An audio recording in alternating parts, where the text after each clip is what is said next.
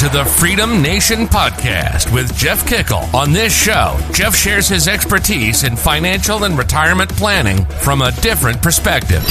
Planning for your Freedom Day, which is the first day that you wake up and have enough income or assets and do not have to go to work that day. Learn how to calculate what you need, how to generate income sources, and listen to interviews from others who've done it themselves. Get ready to experience your own Freedom Day.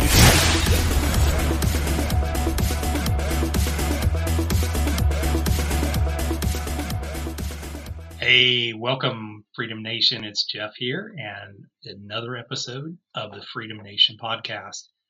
Today is episode 15, and it is How much money do you need to be financially free?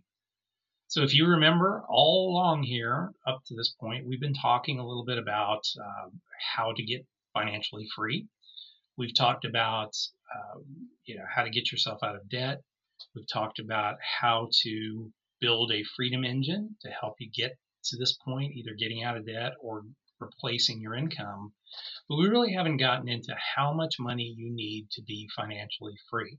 So that's going to be the concept, or that'll be the, the subject of today's show. The first thing is, you know, we talked about freedom engines. So as we've figured out what our debt is, what our budget is every month, you should have by now have a or should by now have a pretty good understanding of what it costs to run your life every month. Is that three thousand dollars, four thousand dollars, five thousand dollars? The main thing that you want to understand is there's a there's a minimum amount that you need to run your life. If you're keeping your finances under control, what is that minimum amount? And that's really where we start from. Now, that doesn't mean that you're going to get to, with that dollar amount, doesn't mean that you're going to get to do all the fun things. You're not going to get to necessarily go on vacations and um, do all the other things that you want to do, but that's what you need to run your life. So that's your base level. And then you want to add to that, well, I, I want to go on vacations or I need to be saving for later, you know, saving for my eventual retirement when I don't want to work anymore those are things that you're going to need to kind of factor in of the extras that you need to be saving. Those are going to be funded by a freedom engine, some type of freedom engine that that you are going to use to generate that income. You're going to use that income to either pay off the debt that you have to improve your financial situation or your cash flow. Because remember, cash flow is just simply income in minus expenses that's your cash flow. If it's a positive number, life is good. If it's a negative number, you can't do that for too long or you just keep going farther and farther into the hole. Eventually, you just run out of time or uh, run out of income to cover the ability to pay for that, that debt that you built up. So you're going to figure out a freedom engine that's going to help you do that. Now, freedom engines come in many different types. Uh, the first of which is what I call the income method of a freedom engine. It is creating a small business, creating a, you know, doing something, whether it's a side gig, creating a small business, buying a franchise, whatever it is, you're creating that that will create an income for you. This is very important to understand. A lot of people create businesses, but they didn't really think it through when they created the business, and they're in the same boat as their owners who often are, you know, running into debt every month. Well, the same thing happens with business owners. They create businesses that have too much expense and not enough income, and they start going into the hole, which a lot of times then the owner has to come in and funnel money into the business to keep it running, but it's still making no money. So if the business doesn't create an income stream, this is not a good thing. This is not going to get us to our freedom. So we have to stop.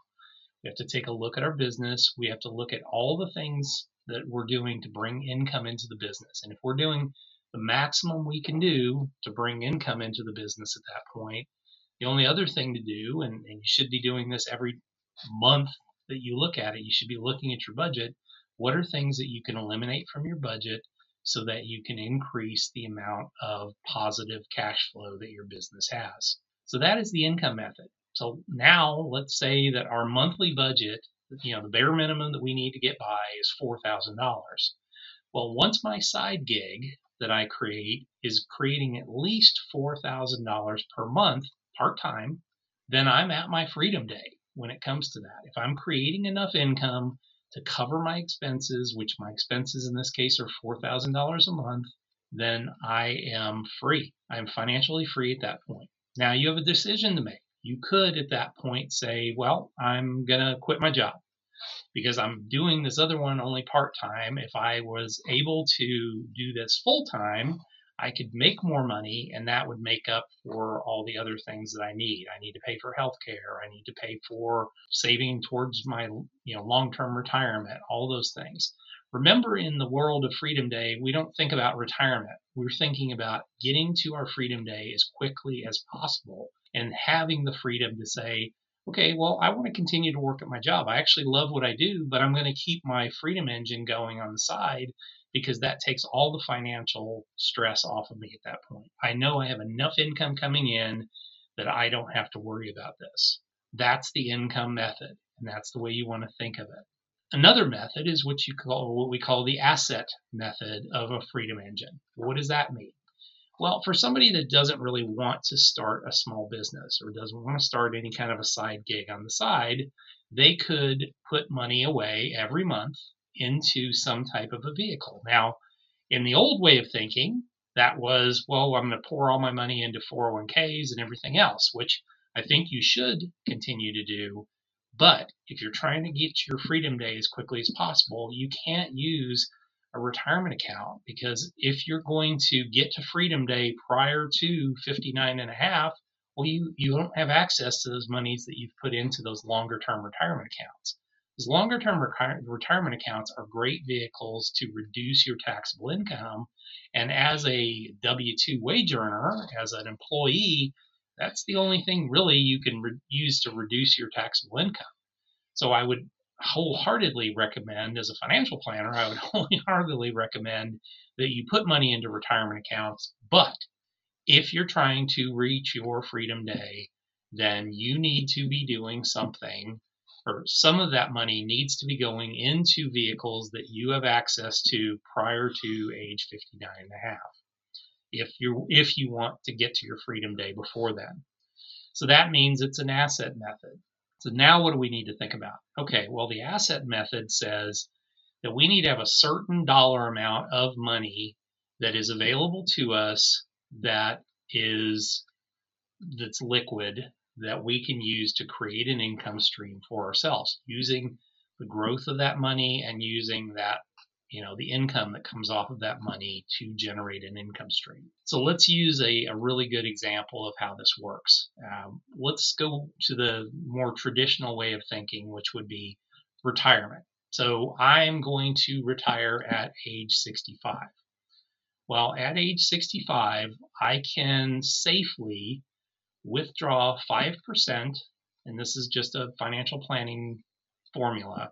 I can withdraw 5% of my assets per year up to you know my death which is going to be somewhere in the 90s 90 92 or 90 to 92 which is what we typically use when we do financial planning i can withdraw 5% of that and i will what that means is 5% of whatever the balance is every year all the way up to, or 5% of my beginning balance.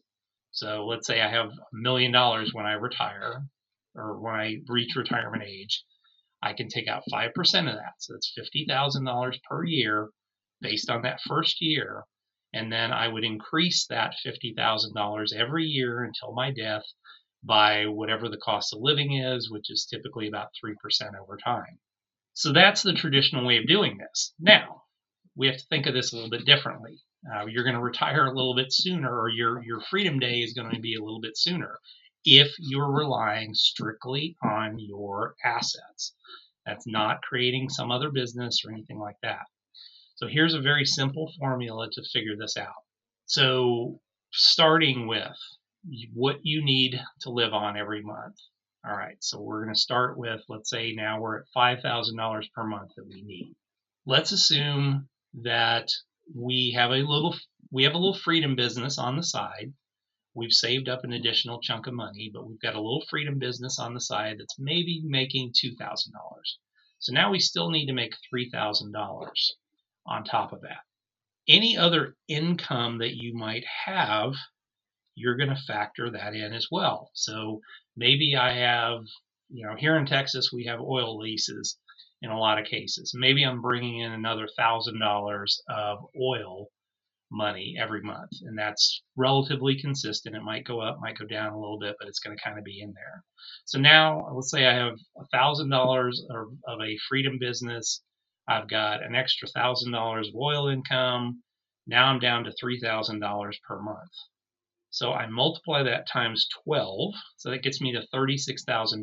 So I need my assets to generate $36,000 a year for the rest of my life at this point, and I'm going to increase those for income. So a really simple way of doing this is to look at, okay, what do I need to, what's my multiplier to figure out what the dollar amount is that I need. So once again, let's go over this. I need $3,000 per month because I've taken my five, I took out $1,000 for the freedom business I've created or freedom engine I've created. I have $1,000 of other income, let's call it oil money or whatever. So I'm down to $3,000 that I need to create. And I've got a chunk of money that I have, and I want to know if that chunk of money is enough to be able to create this. So $3,000 a month times 12 gets me to $36,000 per year that I need to create to generate enough income for the rest of my life.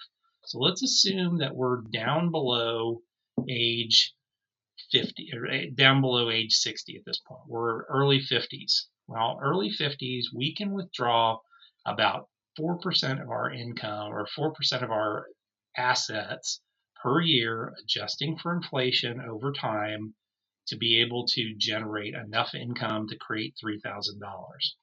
So, what you do to figure that out is you multiply your 36,000 times 25 why is that 25? What's the magic of that? Well, 4% rate of withdrawal. Uh, how many four or how many 20, basically four divided from 100 is 25. 100 divided by 4 is 25. So that 25 corresponds to the 4% rate of withdrawal.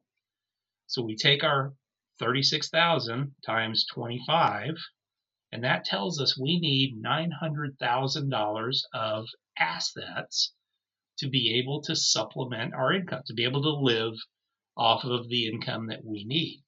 So, for some of you that have been saving a lot over the years and you've got a big chunk of money, then it's very easy to say, well, okay, let's say you've got a million dollars. Then you'll have enough to generate that $36,000 for the rest of your life, rising it for inflation.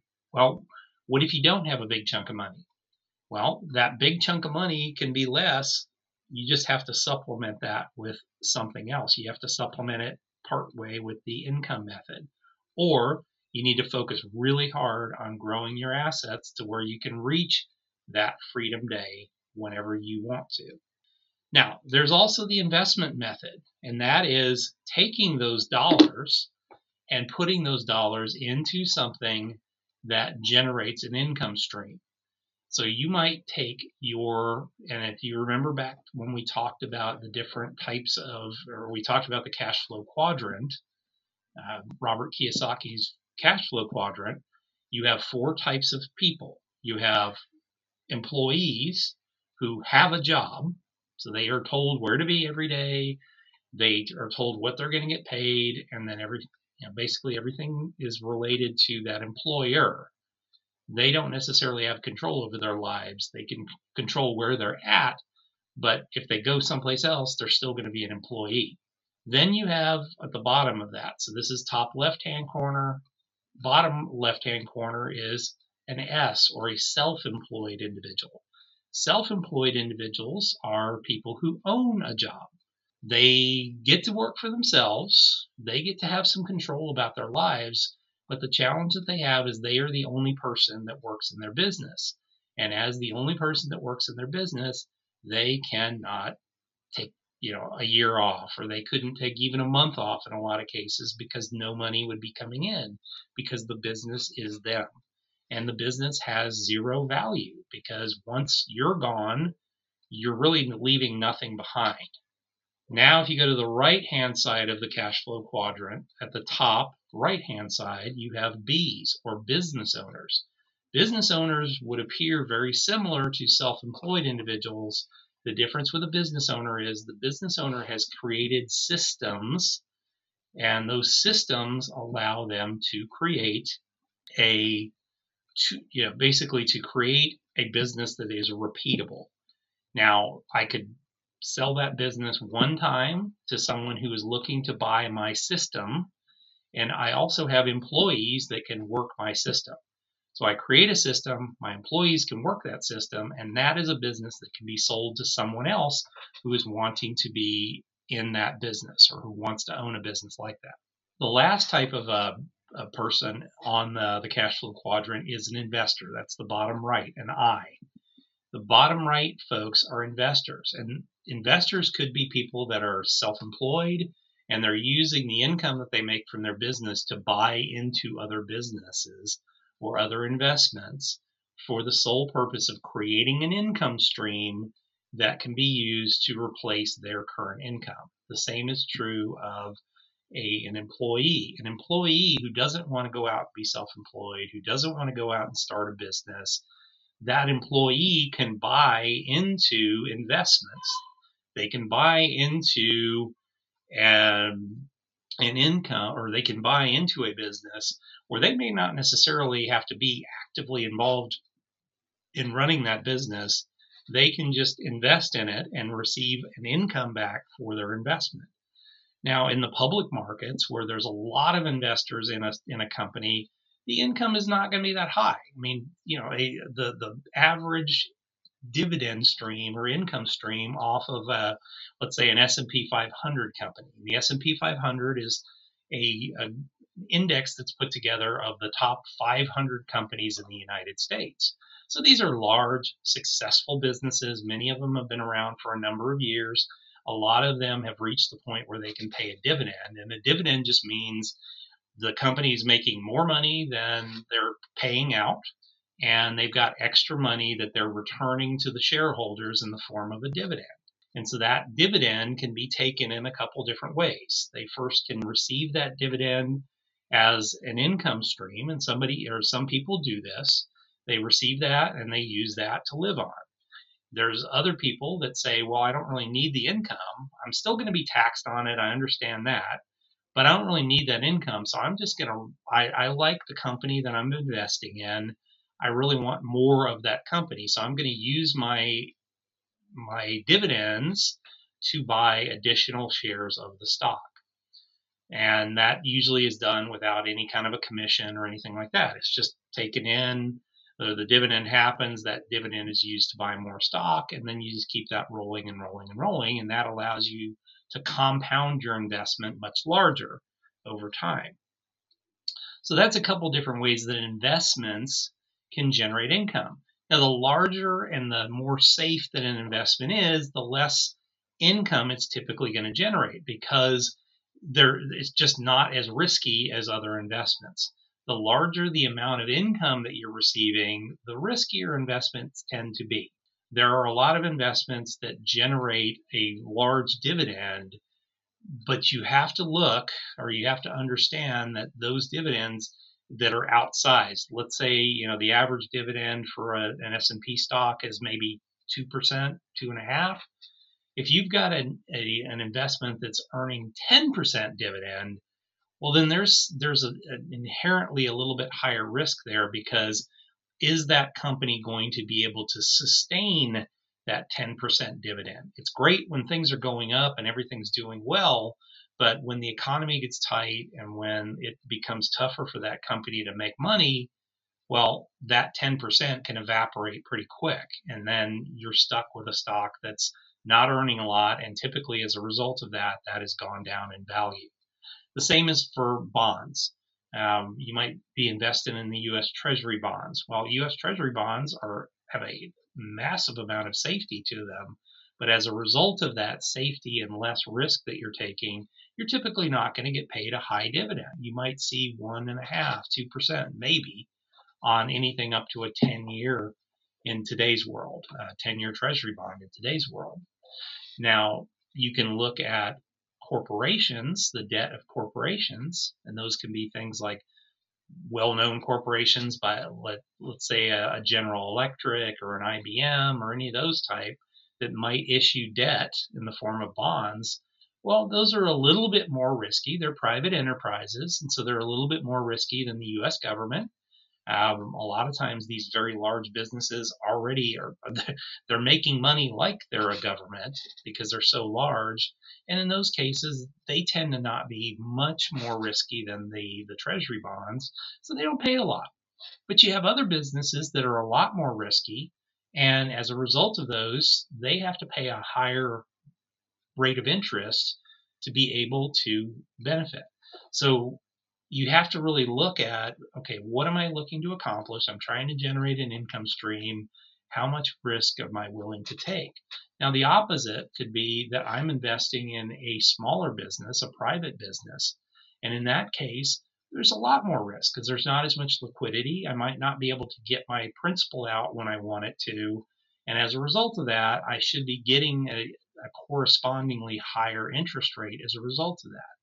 But that also requires more time on my part to understand how the business works, to understand who's running that business, and understand the risks that I might take. I could lose all of my investment at that point. So I need to be, as an investor, more aware of what the investments are that I'm putting my money into. I can't just pick something and throw money into it and hope that it's going to work for the rest of my life because that's not necessarily going to happen. Uh, you need to, the, the riskier and the more private and the smaller that a company is, the more time and effort you need to spend getting involved in it and understanding it. So let me, before we end today, talk a little bit about what a lot of people are doing right now. And I've said this a couple times before. Uh, you've got a lot of people that are speculating on real estate right now because real estate is going up, and it, I, you know, since 2020, real estate has gone up massively in our country and really in almost all markets. Here's the thing real estate doesn't always continue to go up. Uh, as much as people that are really active real estate investors would want you to believe, uh, real estate doesn't always go up. It does reach points where it goes up to a point and then it either levels out and just sits there for years or it goes up and then goes back down. Um, and you see the market pull back what can cause something like that? Um, one, just the simple fact that you have a huge, massive run up quickly can cause a can cause that to come back the other direction pretty quickly. So you have to look at demographics of an area. Um, what's the income level of the people there? What's the amount? You know, what are the amount of people coming into the area? So what's the demand for housing? Um, and a big one is interest rates. Because right now, in, in the times that we are, which is right now December 2021, our interest rates are extremely low for housing. They're down in the twos, maybe threes. Um, I think you can get a 30 year mortgage today for maybe 3.25%, which is all well and good. Prices of real estate have gone up significantly. But if all of a sudden the Federal Reserve and the bond market realizes that we're getting a lot of inflation, they could easily start to raise interest rates. And when they raise interest rates, that begins to make it more and more expensive. If real estate has gone up in value, it makes it less and less affordable. And there's a breaking point that we reach where the prices of houses have gone up and interest rates have begun to go up farther than where they've been for years. And all of a sudden, it becomes very unaffordable for people to buy a home. In those cases, that's where you'll see the, the market pull back. Um, you'll see that pullback happen, and then the market really starts to pull back, and people will start and wait. Um, another factor is just simply the the economy. If we go into a recession and people start to lose jobs and they can't afford their homes, you have more supply that comes onto the market, and the prices by nature are going to go down uh, because there's a few investors who kept money powder on the sidelines dry, um, who can get financing at that time period Um, and there's not everybody has the money or, or the ability to get credit to be able to buy property.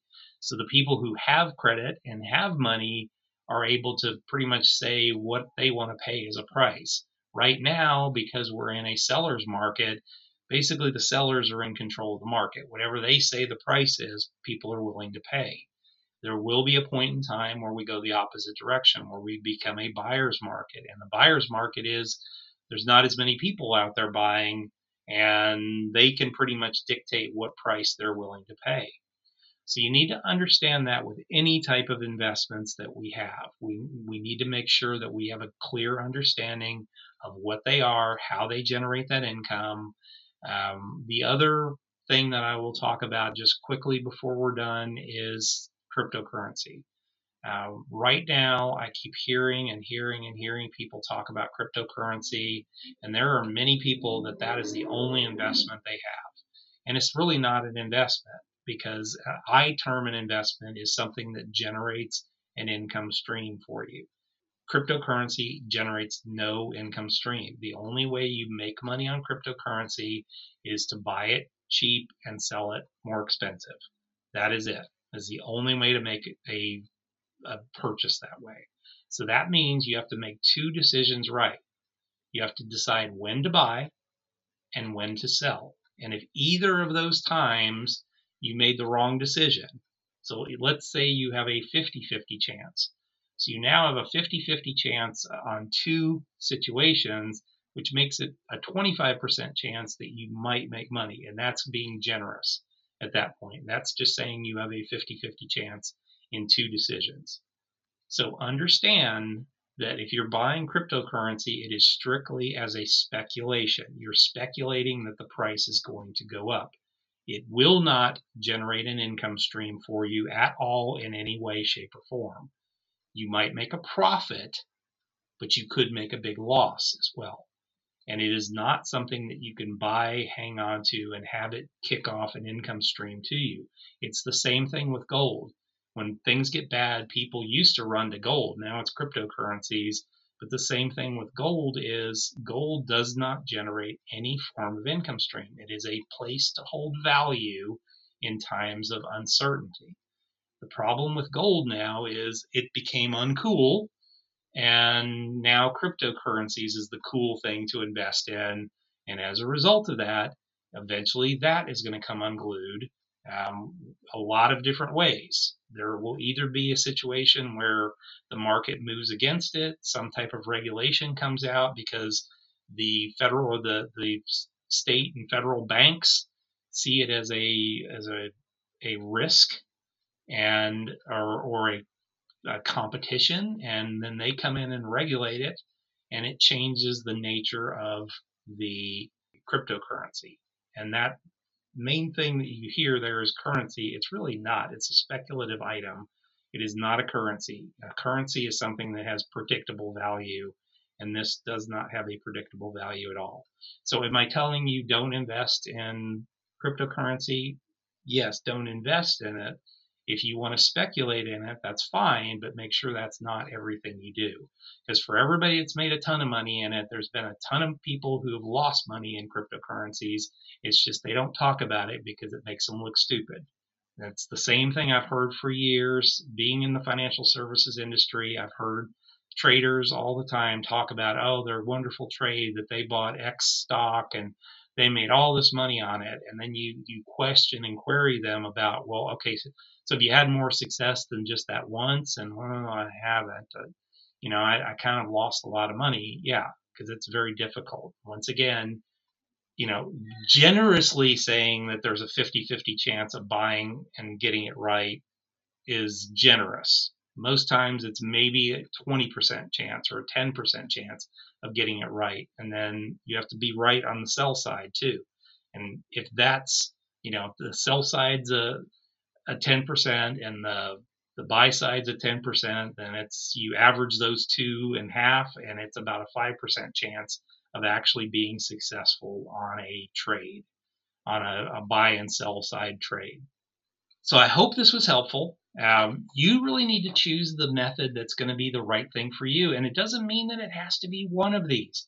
It could mean that it is all of these. You could have all three methods. You could have the income method where you create a little side hustle that turns into a, a full time business at some point.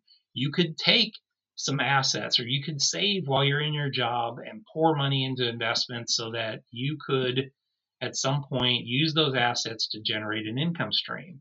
You could use the investment method of investing. You could go buy income producing real estate that will generate enough income to be able to replace your earned income or your W 2 income so that you are at your freedom day. You just have to choose which one's going to be right for you or which combination of them. For me, and I will, you know, once again, it's Jeff sharing his way of doing things. For me, I have used all of these. I have used the income method. Um, the way I am looking at the new investment that I have, or the new um, freedom engine that I have, the solar business, the solar business, I don't really need the income. I created my freedom day already. Um, I created the solar business to show you that if I can do it, you can do it. There is nobody that's listening to this that is more busy than I am. I own five different businesses. I work in them actively. There is nobody that is more busy than I am that's listening to this. And I still decided to create another freedom engine to show you that it can be done. And if you're smart about it and if you use some of the principles that I talk about, you will be successful at creating a freedom engine. And so my freedom engine initially is designed to create income. I am using it to create an income stream to be able to fund some goals that I have. But some of those goals, since I don't need it to live on, I do not need that living income, some of those or some of the dollars that I make in that business, some will be given away. I've already talked about that. 10% will be given away. About 15% will go towards longer term savings for us um, in the form of retirement accounts because I want to be able to reduce my taxable income.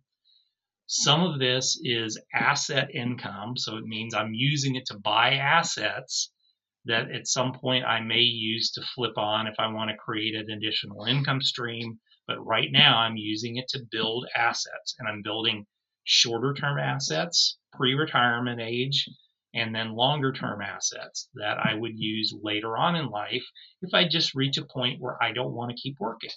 Uh, where I don't want to work in my businesses and I've sold them all off and I, I just want to go on to do something else. Um, I don't see that happening because I love doing what I'm doing and all the businesses that I'm in. Some businesses I will sell. It's just they were designed to do that. But others I don't. I will probably work in for the rest of my life, and I'll have income. But I don't want to have to rely on that because I don't know if I get sick at some point or I'm not able to work. I need to make sure that I have assets and I have other sources of income that don't require me to physically be involved in the business and I'm using some of that money to buy investments. So buy investment properties, uh, to buy corporate real estate. Um, that's a big goal of mine because I want to continue to use those things to continue to build and generate more revenue that I can use for you know reaching my goals that I have. And you know some of the some of the really big dreams I have being able to buy investments that are going to be able to generate additional money for me. So that's Jeff's way of doing things at this point. Uh, you need to figure out what's right for you. So take that time, think about what you're going to focus on first. Um, I think whatever you can do to get yourself to Freedom Day as quickly as possible is going to be better for you in the long run. Um, do it right, focus on one thing, don't do the Jeff method of doing three or four things at one time because it's very difficult. I've, I've gotten very good at it, but it is very difficult. And even with creating my new Freedom Engine, I had to spend quite a bit of time looking at all the businesses and all the things that I do. And I basically had to shelve a bunch of projects that I was working on because they're just not as profitable as what I can do in this new business. So thanks a lot for listening. Once again, we're on all the major podcast channels. I encourage you, wherever you're listening to this, subscribe to the channel because we do shows Monday, Wednesday, and Friday, but we sometimes throw in a, a little extra one in here and there. And you need to be able to be on there so that you can see these when they happen. I love comments. So if you have any comments or questions, please put comments or questions into wherever you're listening to us or wherever you see us, and I will answer those questions either on another podcast or just directly to you. If it's if it's something I feel like other people would benefit from, I will just put it onto another show going forward. Last but not least, if you're listening to us on iTunes or, or Apple Podcasts or Google Podcasts or any of the other podcast channels, and there is the ability to give us a rating, please give us a five star if you can um, and share this with others. Uh, anybody that you feel would benefit from this podcast, please share it with them. Uh, share it on social media because it's it's helpful for us to get the message out farther. Um, I am finishing up the Freedom Day book very soon, and so that book will come out after the beginning of the year. And that's really going to encompass all this stuff that we talk about, and it will also encompass some tools online that only people that listen to the podcast and, and have the book are going to get. They'll be able to go onto a special website to get those. So I would encourage you to share this with others that could use this as well. Share it with your friends at work. Share it with that family member that was complaining about their job or feeling like they're never going to get to retirement. You know, share this stuff with them and let them um, hopefully learn about Freedom Day and, and continue to work that way. So thank you so much for listening. I look forward to seeing you back here very, very Thank you for listening to the Freedom Nation podcast. You can find us on Apple Podcasts and all the major channels. Wherever you're listening, please subscribe to the channel and leave a rating and review. If you have friends and family that could benefit from their own Freedom Day, please share with them. Finally, join Freedom Nation by following us on Facebook, Instagram, and Twitter.